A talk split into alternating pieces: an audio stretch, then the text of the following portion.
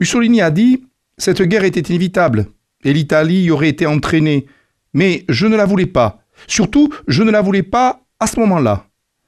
Nous étions en train de préparer des œuvres de paix, l'exposition de 1942, l'assèchement euh, dans les plaines de Sicile, la canalisation en Émilie-Romagne, etc. Encore une fois, il estime que la déclaration de guerre à la Russie est une marque de l'incompréhension allemande, de même que le problème en Méditerranée ou la politique de l'armistice avec la France. Extrait du journal de Giuseppe Bottai, le 19 juillet 1943.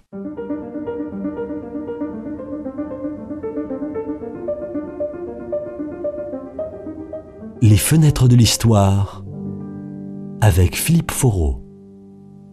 Le 10 juin 1940, depuis le balcon du palais de Venise, Benito Mussolini annonce au peuple italien que l'heure des décisions irrévocables a sonné. Il annonce la déclaration de guerre à la Grande-Bretagne et à la France. En effet, en ce 10 juin, il estime que l'Italie doit impérativement rentrer dans la guerre parce que, aux yeux de beaucoup en Italie, et en particulier au sommet euh, du pouvoir fasciste, eh bien la guerre est presque finie. Euh, L'Allemagne remporte des succès extraordinaires à l'ouest, en France, et euh, Paris va tomber. il s'agit donc d'être présent dans la guerre pour obtenir, et je reprends là une expression de Mussolini lui-même, une part de butin. Comme il l'a annoncé à son chef d'état-major, le maréchal Pietro Badoglio, je n'ai besoin que de quelques milliers de morts pour m'asseoir en vainqueur à la table des négociations. Or, il parie sur une guerre courte. En effet, euh, l'Italie estime que d'ici trois, quatre mois, la Grande-Bretagne euh, devra cesser le combat et que donc il faut faire vite pour obtenir des succès. Or, cette guerre euh, va être non seulement peu courte, mais surtout elle va se mondialiser. Et l'état des forces armées italiennes, au moment de l'entrée en guerre, euh, n'est pas en mesure de répondre à l'attente d'une guerre longue. D'après un rapport du mois de mai 1940 sur les 73 divisions mobilisées, eh bien 19 sont jugées complètes, 34 efficientes mais non complètes, et 20 sont peu efficientes.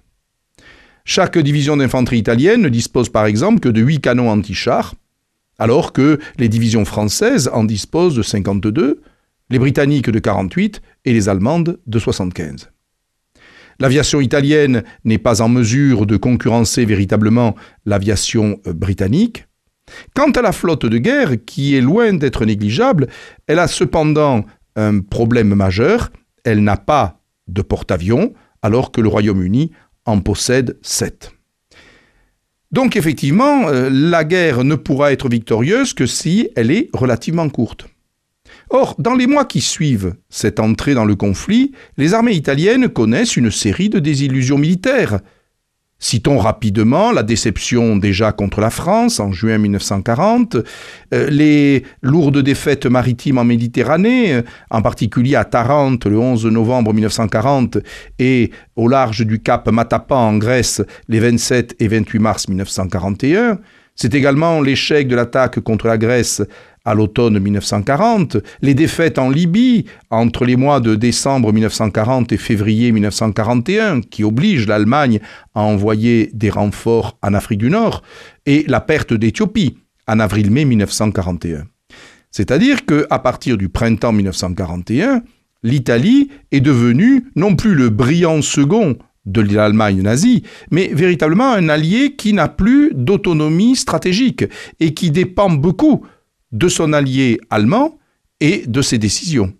Or, l'Allemagne a grandi la surface du, conflit.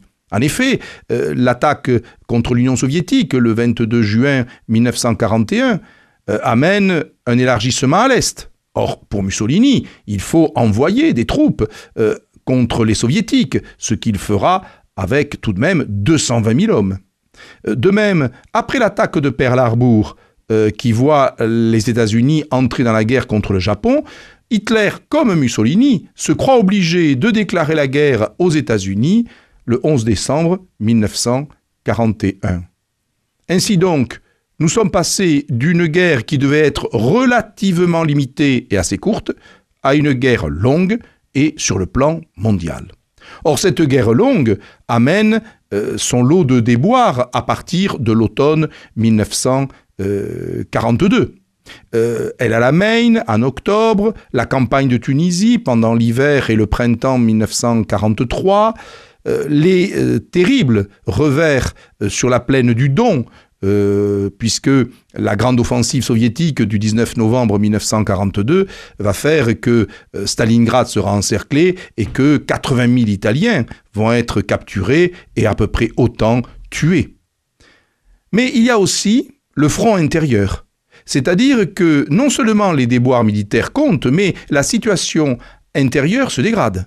Il y a des problèmes de ravitaillement pour la population italienne. En octobre 1941, la ration de pain passe de 200 à 150 grammes.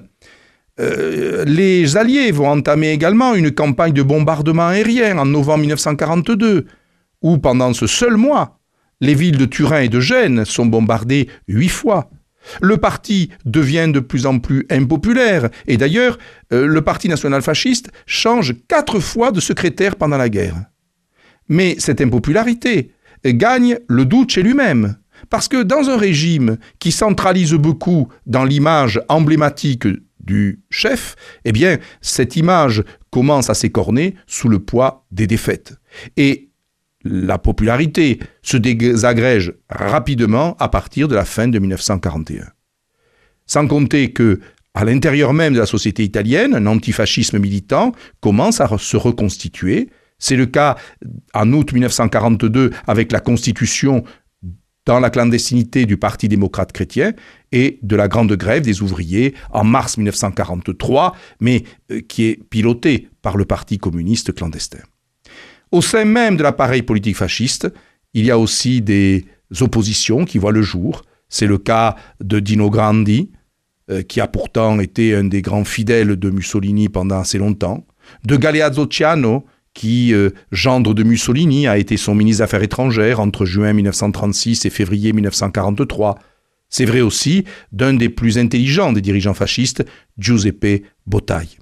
Mais même s'il commence à apparaître une fronde au sein de l'appareil politique fasciste, il est indéniable aussi qu'il faudrait connaître véritablement la position du roi Victor Emmanuel III.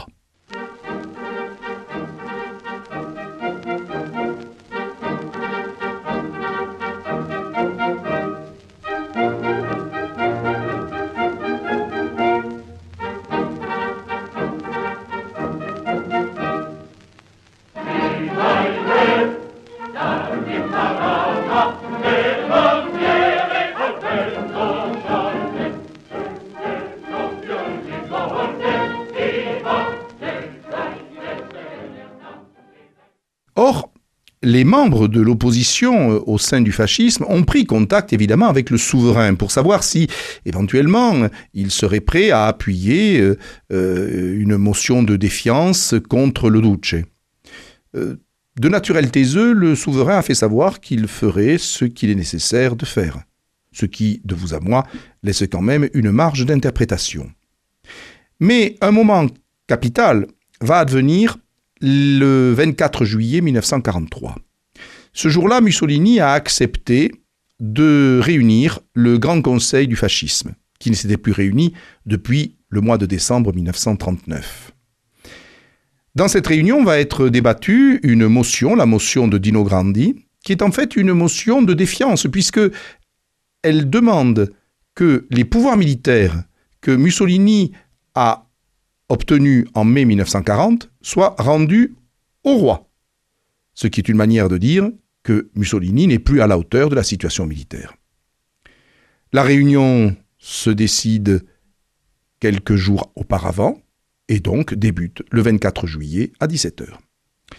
La motion Grandi est adoptée après 7 heures de débat par 19 fois contre 7 et une abstention. Ainsi, Mussolini est finalement mis en minorité, mais il est difficile de comparer tout de même ce vote avec un vote parlementaire. Néanmoins, le souverain va prendre prétexte de cette mise en minorité pour demander sa démission à Mussolini lors d'une audience qui lui a accordée en fin de journée le 25 juillet 1943. Mussolini d'ailleurs, en sortant de la villa Savoia, de la villa Adda aujourd'hui, eh bien, euh, est arrêté, soi-disant pour qu'on le mette en sécurité, mais tout de même, c'est un acte fort. À l'annonce de l'arrestation, le régime fasciste s'effondre sur lui-même. Il n'y a pas véritablement de résistance. Ce qui fait que le parti fasciste est dissous, on abroge la loi sur le Grand Conseil, on supprime le tribunal spécial de l'État, et euh, le souverain va nommer euh, le maréchal Badoglio comme nouveau chef de gouvernement. Seulement, les manifestations de joie qui suivent cette annonce sont porteuses d'incompréhension. Parce qu'il y a quand même des éléments majeurs qui échappent au nouveau pouvoir italien. D'abord l'allié allemand, parce que Hitler n'a jamais été dupe et n'a jamais cru véritablement que le nouveau pouvoir voulait continuer la guerre à ses côtés. Et il en veut énormément à la monarchie italienne et au nouveau gouvernement qui, effectivement, sont en train de négocier à Lisbonne un armistice avec les Alliés. Et cet espoir de voir la guerre se terminer avec la chute de Mussolini est un leurre. Parce qu'en fait, dès le mois de septembre 1943, à l'annonce de l'armistice avec les Alliés, les armées allemandes occupent la péninsule, le roi est obligé de quitter Rome en catastrophe, et l'Italie va connaître à ce moment-là une période noire où il y aura une guerre sur son territoire, une guerre civile entre fascistes et antifascistes, et véritablement en 1945, la situation sera d'une Italie qu'il faudra reconstruire de fond en comble.